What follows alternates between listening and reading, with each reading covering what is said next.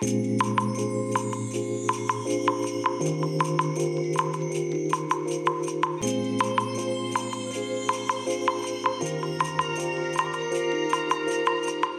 い皆さんこんにちはこんばんは。お疲れ様でございます。本日はですね7月9日日曜日でございます。えようやくね今お仕事が終わりましてこれから帰るところでございますけれどもねえーとね朝ラジログを収録したんですけれどもちょっとね再度撮り直しということでね、えー、いろいろとちょっとネタが増えましたので、えー、その辺の内容も含めてね、えー、改めて、えー、撮り直しております。はい。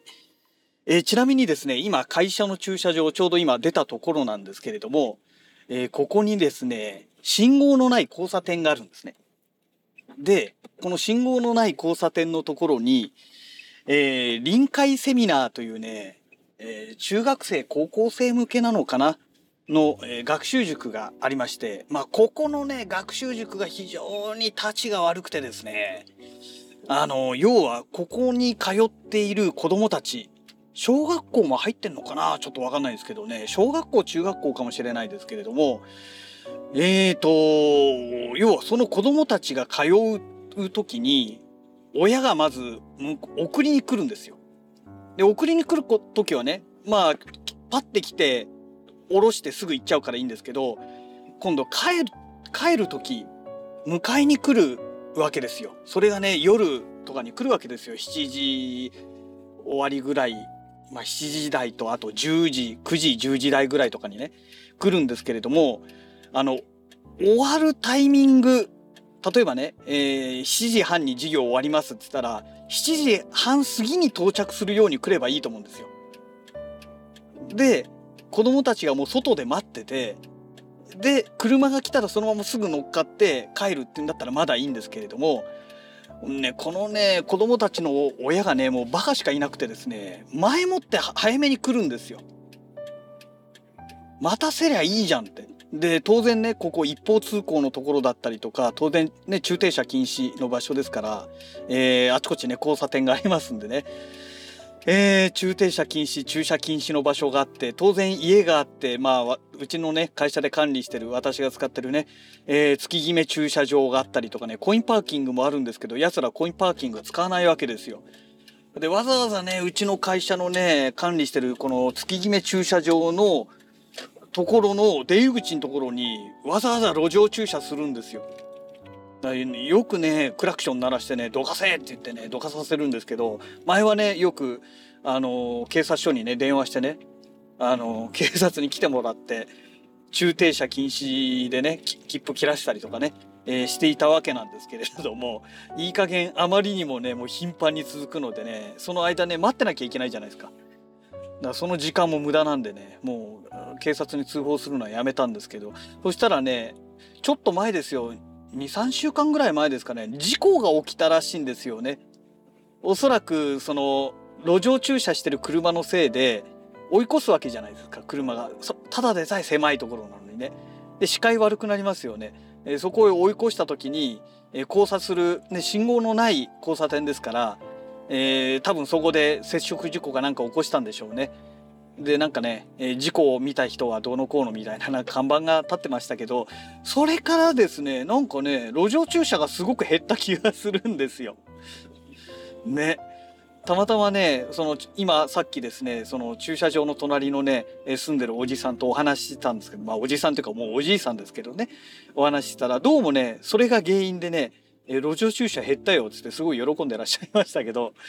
ねえもうほんとどうしようもないですよね。だからあの保育園とか幼稚園とかね、えー、塾の近くっていうのはね嫌われるわけですよ。そこに通ってるね子供たちの送迎で来る親たちのマナーの悪さこれがね全ての、えー、原因悪い原因を作ってるっていうね、うん、まあそういうお話なんですよね。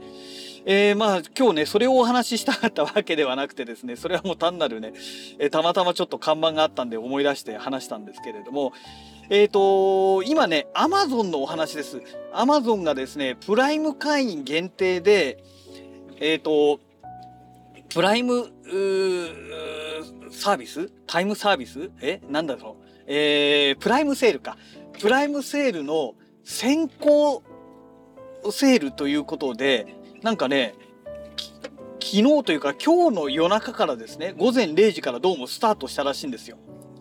で、私が以前からちょっと目をつけてました、えー、中華製の、えー、テレビです。液晶テレビ。えっ、ー、と、ハイセンスっていうね、中国のメーカーなんですけれども、65インチの、えー、倍速表示、えー、リフレッシュレートがね、120Hz に対応してるということらしいんですけれども、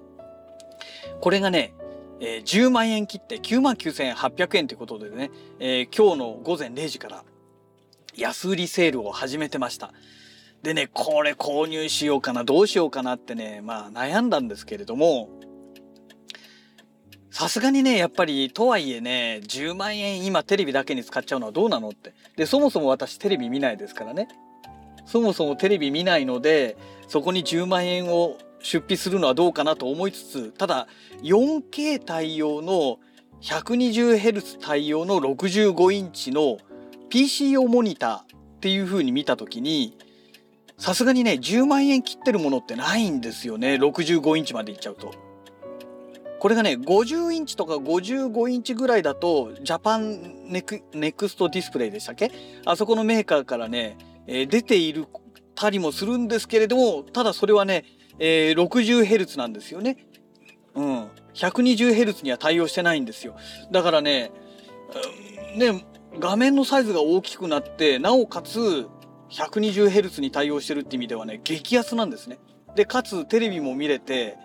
USB つなげればね、え、録画もできちゃうみたいなね。なんかそういう仕様ですから、まあいいなと思いつつね、うーんって考えてたんですけれども、その前に私がやらなきゃいけないのは、えー、5K ディスプレイ、27インチの 5K ディスプレイの iMac、これをね、モニターアームで、まあ、接続する。で、えー、ゲーミングチェアでね、リクライニングさせた時に、あのー極力ね、近くにこのモニターが来るようにするというね。まあ、これをね、まずやんなきゃいけないんじゃないの？っていう話になるわけですよ。で、以前から目をつけてました Amazon Basic で、えっ、ー、と、デュアルアーム、2つのね、2本のアームを搭載した、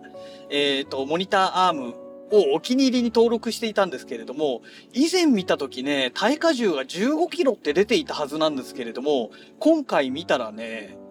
11キロだったんですよ。で、11キロだと、え、ちょっと微妙だよねっていう話になってですね、これないなということでね、お気に入りから 抹消しました。うん。抹消しまして、じゃあなんか他にないのっていうことで、えー、探していきましたら、えっ、ー、とね、このモニターアームというのがですね、実はあの、耐荷重だけではなくて、えっ、ー、と、モニターの大きさなんかもちゃんとね、基準があるらしいんですよ。で、15キロとか13キロまである、このモニターアームのこの耐荷重ですね。13キロとか15キロまであるタイプのものを、えー、Amazon で検索してみても、だいたいね、32インチとか、そのぐらいまでなんですよ。で、43インチとか、そのぐらいのものっていうのは、対応してるものがね、出てこなかったんですね。最初探した時に。ええー、と思って。というのがね、まあ27インチの iMac だったら関係ないじゃんって話になるんですけれども、先ほどお話ししましたハイセンスの65インチのモニター、まあテレビですね。えー、テレビなんですが、一番下がね、えっ、ー、と43インチなんですよ。で、えー、その43インチのモニターが使えるように、まあ最小サイズがそれなんでね、43インチのモニターが使える状態で、えーと、テレビの重さがね13キロ近くあるんですよね。うん、で iMac やめた場合にそっちの方でも使えるようになってればねどっちでも使えるってことになってまあいろんな意味でいいじゃないですか。で他のねあのモニターアーム調べてみるとやっぱりねモニターの重量が重くなるとこのなんだっけなガススプリング式っていうんですかね。えこれはね、経年劣化があったりとか、あとそんなにね、滑らかに動かないというね、えー、まあそういうなんかね、コメントが書いてあったりとかいろいろ出てきまして、微妙だなってことになってですね、えー、でまあテレビの方はねまあ今すぐ買うわけじゃないにしても後々ねまたタイムセールで安くなった時に43インチを買ってやればいいかなとも思ってるわけですよ。あのゲームチェアでね座りながらこうリクライニングしながら見るって言った時にね、まあ、43インチだったらかなり大きいですからそれがね、えー、モニターアームにつけて近くに来るんだったらなおさらね大きくなるじゃないですか。だからまあ43インチあれば十分かなとそうするとね6万何千円ぐらいで買えちゃうんですよ。まああくまでねこのタイムセールの価格であればというお話なんですけどね。うん。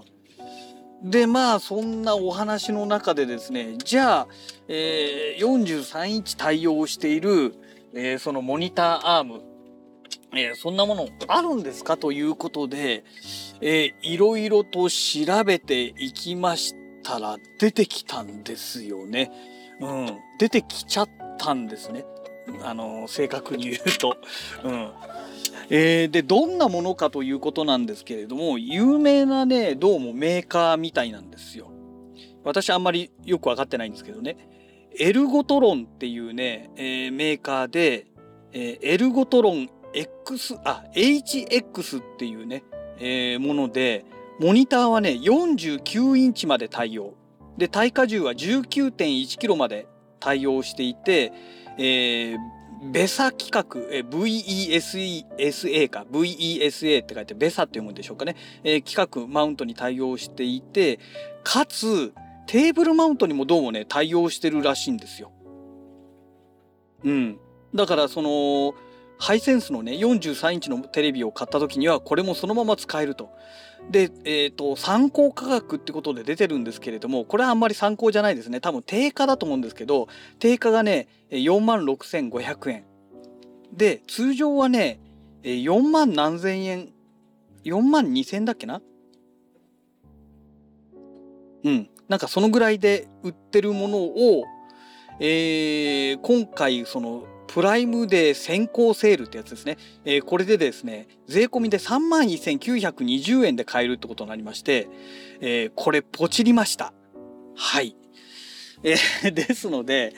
え、それとねあと iMac 私の iMac 当然ねスタンドがついちゃってますから、え、スタンドにこのベザマウントを取り付けるための金具が売ってましてそれがね4000何百円なんですよ。でそれも一緒にポチりましてまあ明日の夜にはねえー、届く予定になってるんですが、まあ、これでね、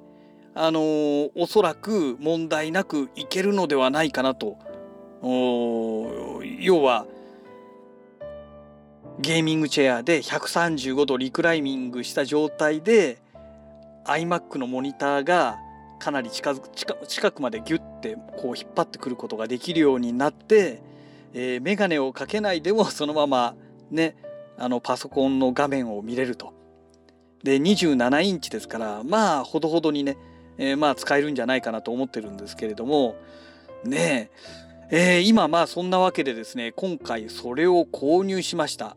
ね、でじゃあその資金どうするのって話なんですけれども今ね急激にねまた円安になってしまってですね、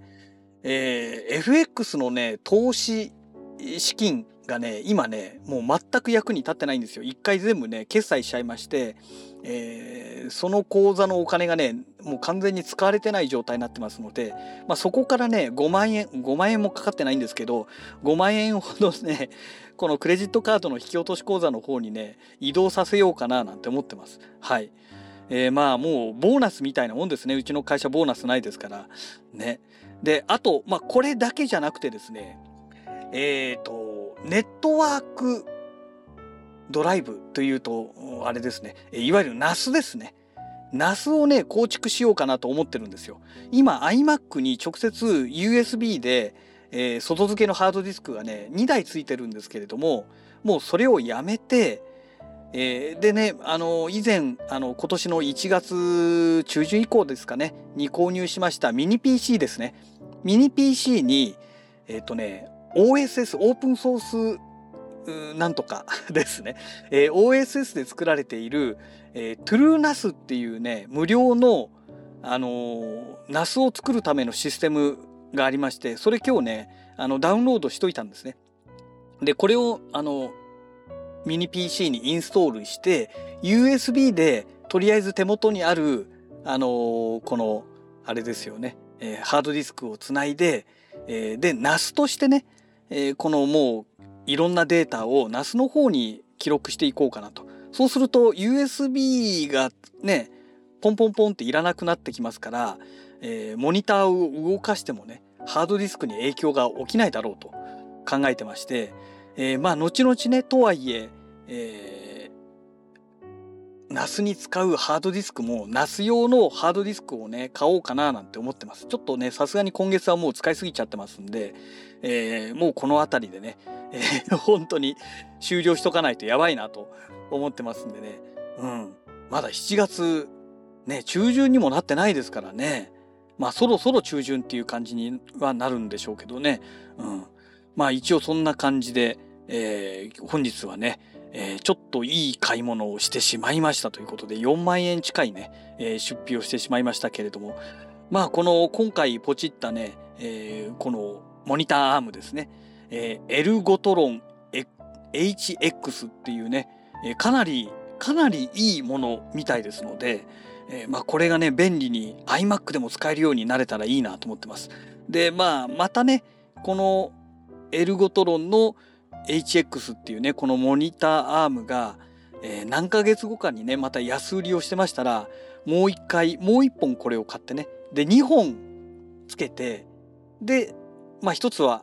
iMac で一つは最終的にまあ